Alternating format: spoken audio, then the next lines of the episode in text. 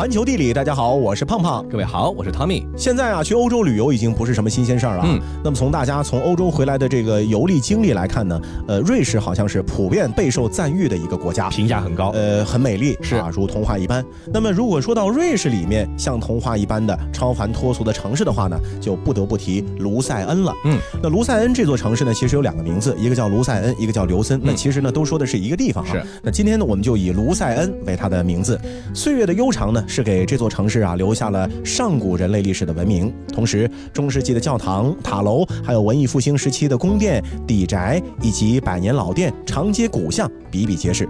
说到这个卢塞恩呢，就不得不提这里的标志性建筑，建于十四世纪的欧洲最古老的有顶木桥——卡佩尔桥。嗯。说到这里呢，很多人可能要问了：好好的桥上为什么要盖一个屋顶呢？难不成还有人住在里面啊？嗯，这其实啊，这个屋顶呢，在当时主要是为了保护城镇，抵御外来攻击的。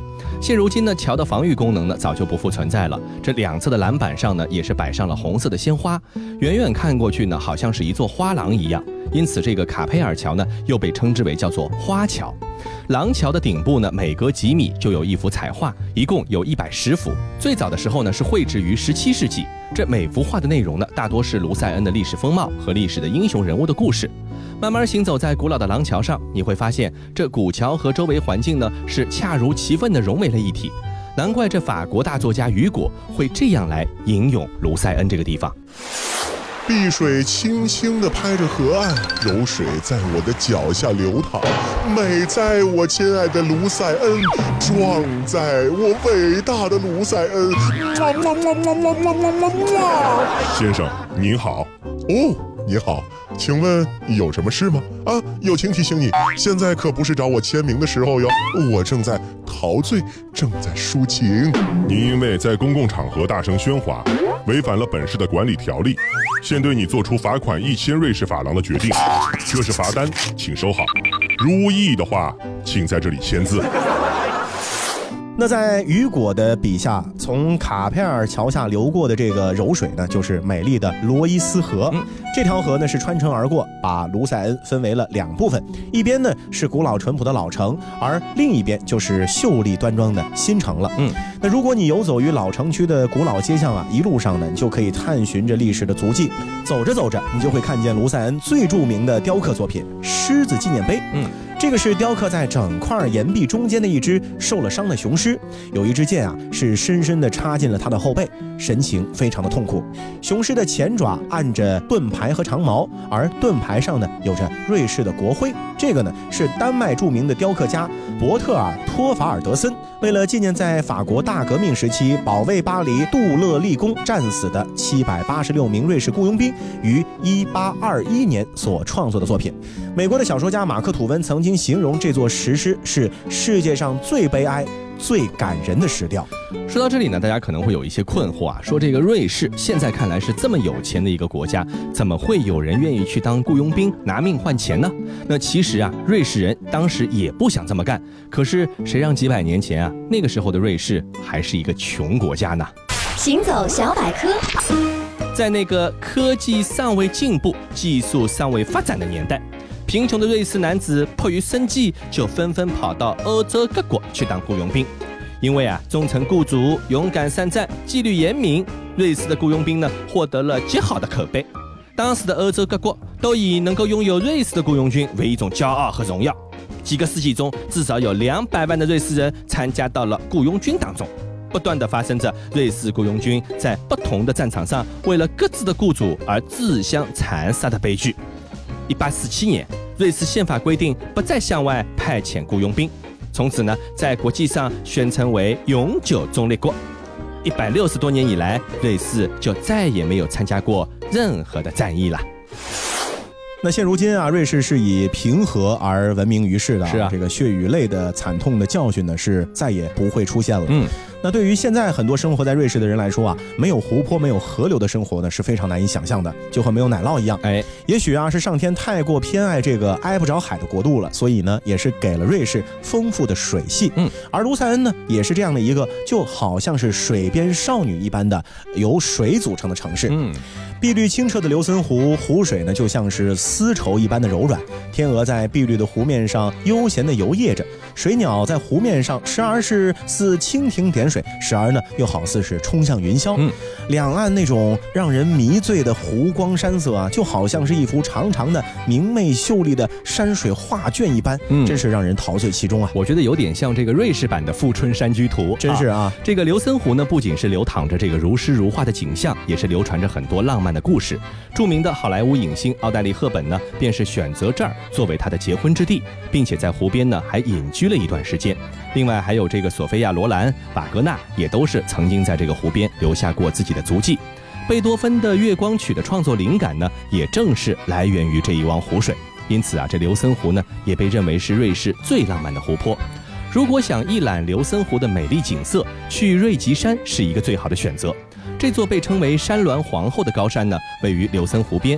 天气晴朗的时候，这里不仅是刘森湖的最佳观景台，还是眺望远处阿尔卑斯山脉壮丽全景的一个最佳观赏点。当然了，如果说要去欧洲旅游的话呢，我个人认为啊，还有很多的地方那种体验呢也是非同凡响的。嗯，比如说去北欧，体会一下那里迷人的北欧风情。嗯，那有人是这样来形容去北欧旅行的，说一生啊，你至少要去两次，一次呢是冬天，去干嘛呢？去感受极光。哦，另外一次呢就是夏天，因为。夏天的北欧不仅仅是天气最好，格外的纯净、繁花遍野，而且啊，昼长夜短，每天呢能够享受不少于十五小时的阳光普照。嗯，对于去驾车旅行的人来说，这简直太棒了，因为即便是晚上行驶，也是白天的模样，沿途的风景就再也不会从黑暗当中溜走了。好，接着我们就来看一看这北欧有哪些公路值得我们一观的。首先来看到的是大西洋之路。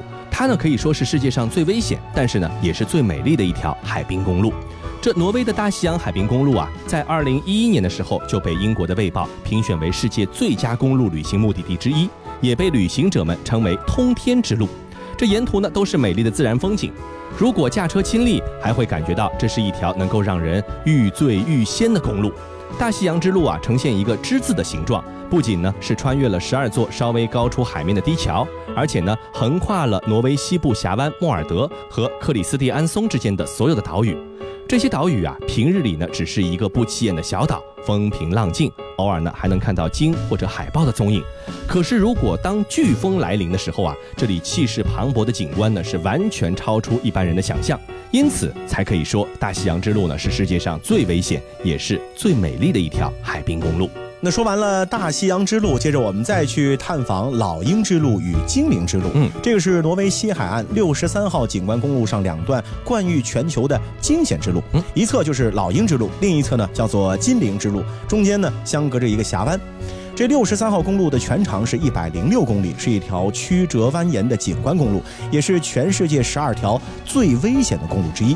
在公路的观景台，可以俯瞰盖朗厄尔峡湾的美丽景色，它是挪威最令人震撼的景观之一。那这盖朗厄尔峡湾呢，是世界上屈指可数的观光胜地，也是挪威峡湾中啊最为美丽神秘的一处，以瀑布众多而著称。零五年的时候被列入了世界遗产的名录。那到挪威没有去过峡湾呢，就等于没有到过挪威。所以驾车游挪威也一定要去峡湾看一看。在挪威啊，有四大峡湾，除了这个盖朗厄尔峡湾之外呢，还有松恩峡湾、哈当厄尔峡湾和吕瑟峡湾。到过的呢，也都是被他们的壮美景色所震撼。是的，那么首先来看一看这个松恩峡湾，我想这可能也是最著名的一个峡湾了。它呢是挪威最大的一处峡湾，也是世界上最长最深的峡湾，全长达到二百四十公里，最深处呢达到了一千三百零八米。而哈当厄尔峡湾呢是挪威的第二长的峡湾，也是世界第三长的峡湾。来到这里呢，一定不可错过的是挪威的三大奇迹之一的山腰之蛇。这个呢是一处山峦之巅探出的一个巨大岩石，从这里可以俯瞰整个峡湾，感叹大自然的鬼斧神工，还有人类的渺小。当然，你需要有一定的胆量哈。这个吕色峡湾呢，有一处海拔六百米的断崖步道台。它呢是这个地方最值得一看的地方，站在巨岩之上，感觉自己犹如漂浮在空中，是尤为震撼。哎呦，我觉得这哪是看风景啊，这玩的简直就是心跳啊！好，那如果你不想心跳加速的话呢，要不咱们还是挪步到冰岛去吧。好，在冰岛呢有一条一号公路，显得还是挺平和的哈。一九七四年建成的一号公路呢，是冰岛唯一一条贯穿全岛的环岛公路，全长是一千三百三十九公里。那因为是环绕整个冰岛的，所以呢也被叫做环形公路啊。公路呢形成了一个大大的圆圈，把整个冰岛都围了起来。嗯，尽管这个公路只有双车道，但是因为车辆很少，车速呢基本能够保持在八十到一百公里之间，也可以随时停车看看景、拍拍照，美丽又惬意。一号公路呢可以邂逅的美景非常多啊，各种各样的地形都有，什么火山啊。冰湖、冰川啊，地热温泉啊，极光彩虹啊，瀑布峡谷啊，内陆山岳啊，海岸断崖呀，动物世界可以说是应有尽有，可以满足你对于冰岛的任何想象。嗯，另外啊，冰岛这天气挺调皮，比较多变，但是恰恰是这种突如其来的未知啊，会让你这一路上的景色层出不穷，尤为美妙，甚至是充满着惊喜。It's a long. long journey to i know where I'm supposed to be. It's a long, I don't know if I can believe. I know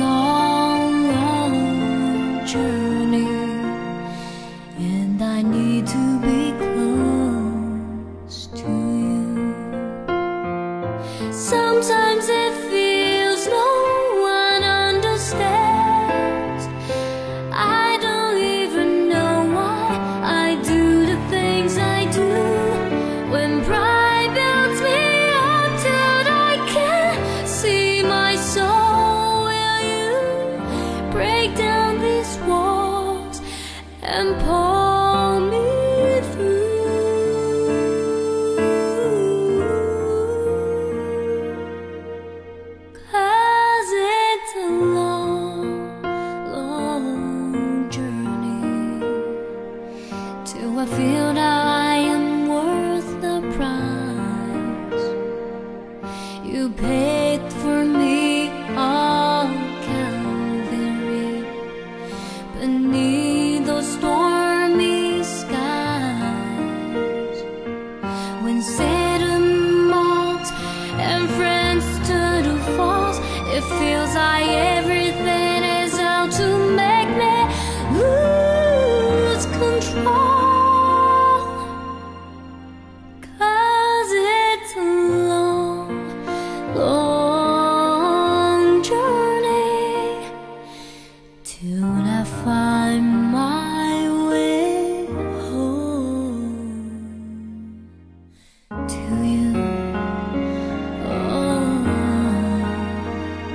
环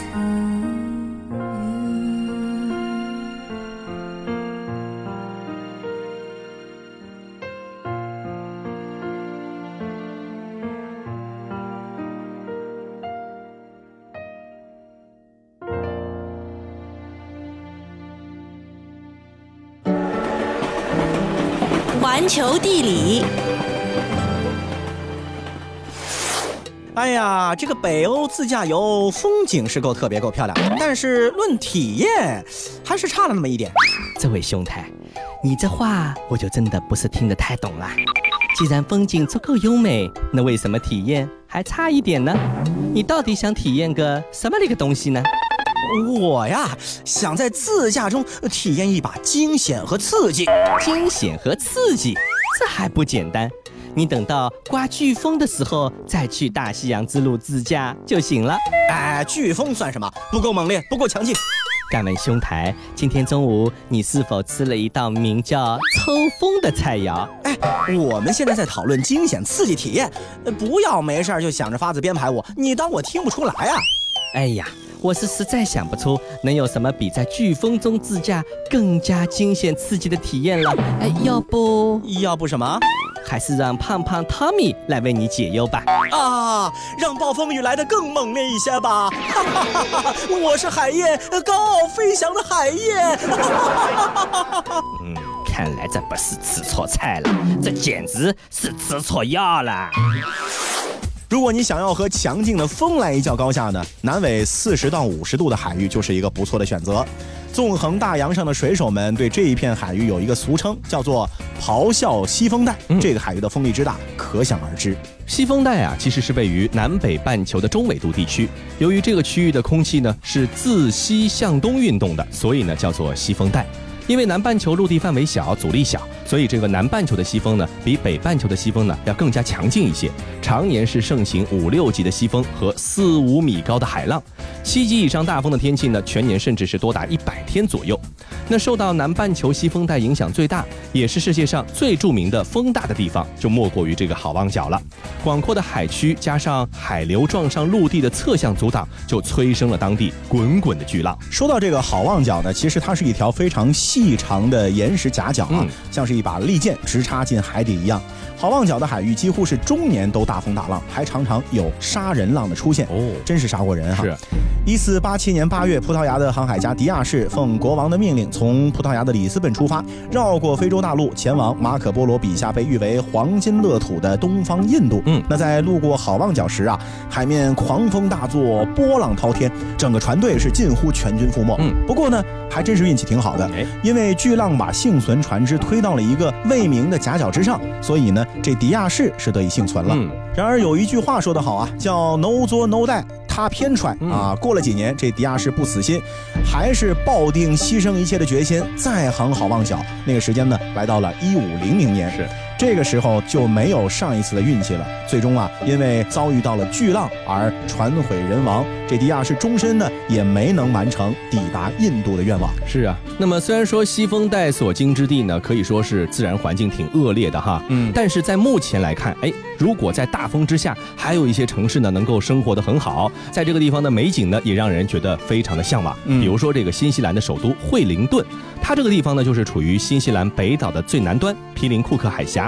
恰好它的位置就是在这个西风带这里的，加之海峡的走向和西风的风向呢是恰好一致，而且惠灵顿的地势呢比较高，导致这个地方呢受到海风的侵袭呢是极为严重，一年之中大部分的日子呢都在刮风。所以说，人们把它叫做 Windy Wellington，就是说一天到晚在刮风的惠灵顿啊。如果你十分在意发型呢，可千万不能选择住在惠灵顿，因为啊，这一出门大风呢是分分钟可以塑造几十个发型啊，随时变化。嗯，这个头发呢似乎根本就是停不下来的。看来在惠灵顿假发生意一定滞销。这大风呢虽然说有的时候会对生活造成很多的困扰，但是对发展清洁的风能资源却是非常有利的，也让风帆冲浪这些运动呢在当地呢是颇为的盛行。其实啊，受到大风影响的城市还不仅仅是惠灵顿一座啊。嗯。和惠灵顿遥相呼应的北半球呢，也有一座风城，这个呢就是 Windy City，美国的芝加哥。哦。据说啊，芝加哥1886年就被冠以了风城的头衔。嗯。如果你要去芝加哥拜访亲友的话呢，你的朋友一定会好心的叮嘱一句，说记得带上件风衣啊，这是我们芝加哥人的标配。芝加哥的风的一大特点是什么呢？就是惯，它时强时弱，时有时无，很任性。嗯。难以预测。哈，从地势上看呢，这芝加哥啊就像一个大口袋，从东南西三个方向呢是包围着密歇根湖，从北方吹来的四次冷风呢也就这样直接灌进了芝加哥里面。嗯，那关于这个风城芝加哥呢，美国民间呢还一直存在着另一种说法，说这个芝加哥之所以被称为风城，是因为啊当地人呢喜欢吹牛。哦，据说啊，在一八九二年的时候，芝加哥和纽约呢是竞争举办世博会，为了获得评委的好感啊。芝加哥的这个申办委员会呢，就喋喋不休地自我吹嘘。纽约出版商达纳呢，便给芝加哥起了一个“风城”的绰号，意思呢就是吹牛像刮风一样。至今，美国还有好事者呢，把风城当作是吹牛不上税的典故来使用的。不过，芝加哥人呢并不为所动，依然呢对外自诩是最有美国味的美国城市。在这些地方生活，夜以继日的和风较量，也可以算是一种非凡的人生体验了。当然了，刮风下雨对于很多人来说呢，还是比较讨厌的。尤其是你在街上走着走着，万一真的是下起雨来没带伞的话呢，就非常的尴尬了。是。不过如果你去英国的话呢，千万就不用为这个担心了。为什么呢？因为在英国的大街小巷啊，那一个个红色的电话亭，关键时刻就能为你遮风挡雨。是的。那说到红色电话亭呢，应该算得上是仅次于双层巴士最具代表性的一种英国特色了。嗯。那从最初的发挥寄托相思的功能，再到现在的路边摆设，它不仅是没有被淘汰，反而啊，随着时间的沉淀而越发的风情万种起来。嗯，一九二一年的时候啊，第一代的电话亭 K 一被正式推出。这一款电话亭呢是木框镶玻璃结构，五颜六色，并不统一。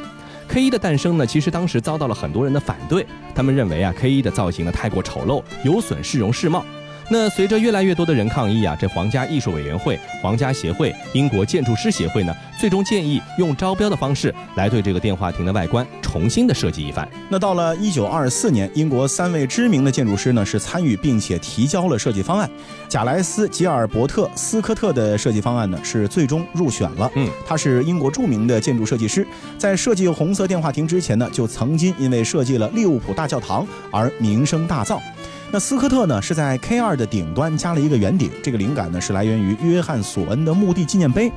斯科特本来呢是希望采用软钢作为制作材料，为电话亭的外表呢漆上银色，内部呢漆上水蓝色。但是啊，因为种种原因吧，当图纸变成成品的时候呢，制作材料由软钢变成了铸钢，外表呢也由银色变成了红色。嗯，那到了一九二六年呢，英国就形成了 K 一、K 二共存局面。但是这里有一个不同点，就是 K 二只有在伦敦安装，K 一呢则继续在英国的其他地区使用。嗯。尽管当时斯科特的设计方案呢已经是非常的精致巧妙了，但是这个喜欢精益求精的英国人呢，还是在不断的在折腾这件事情。斯科特之后呢，又推出了 K 三版，K 三的成本呢要比 K 二小一点，拥有乳白色的外表和红色的窗框。英国邮政呢又推出了将邮筒、邮票自动贩卖机整合在电话亭里的 K 四版和能够方便组装和拆卸的 K 五版，但是效果呢都不太尽如人意。直到一九三五年，为了纪念乔治五世登基二十五周年，斯科特呢再次亲自设计了 K 六电话亭。这 K 六版的特点是什么呢？是把 K 二版呢整体缩小了一点，去掉了一些 K 二的修饰，并且加入了三十年代的现代元素。K 六版呢，因为它的制作成本低廉，占用空间小，而在当时呢就备受欢迎了。尽管一开始的时候呢，居民对于这红色外表的电话亭是很抵触的，但是啊，也许是越看越喜欢，情感逐渐加深。到后来啊，居民甚至开始把这个呢当成了英国标志，并且啊为之骄傲了。是。后来就发生一件趣事儿了。一九八一年的时候啊，英国邮政的电话业务呢变成了英国电讯啊。这电讯集团为了强化自己品牌呢，就计划把所有电话亭统一漆成黄色。嗯，因为他们的 logo 就是黄色的嘛。是。此消息一出，是引发了英国全国的不满。英国下议院甚至还专门为此开了一个辩论会。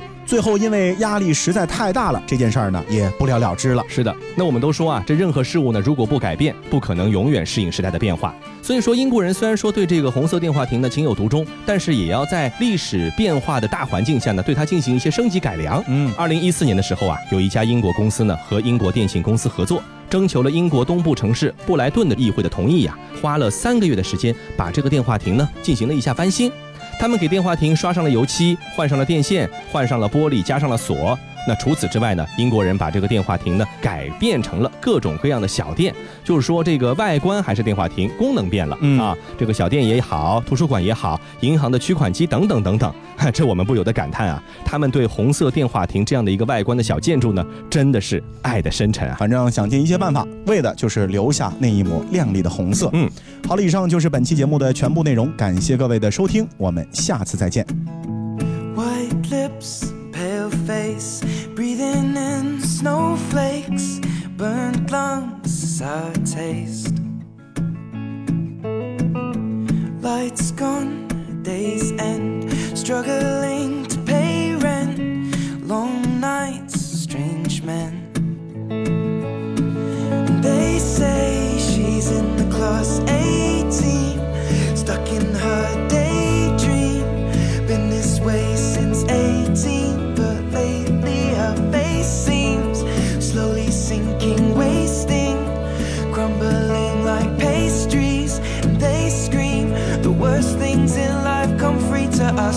just under the upper hand.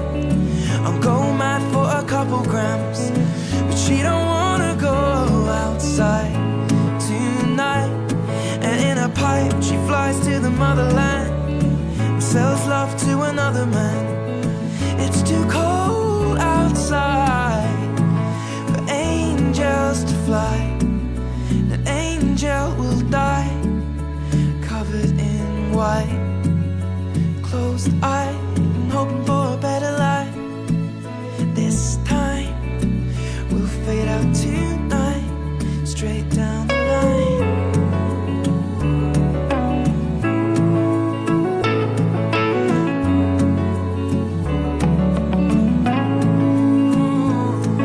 They say she's in the class 18, stuck in her daydream. Been this way since 18 but lately her face seems slowly sinking, wasting, crumbling like pastries. They scream the worst things in life come free to us, and we're all under the upper hand. Go mad for a couple grams. And we don't wanna go outside tonight. In the pipe, fly to the motherland or sell off to another man. It's too cold outside for angels to fly. Angels to fly.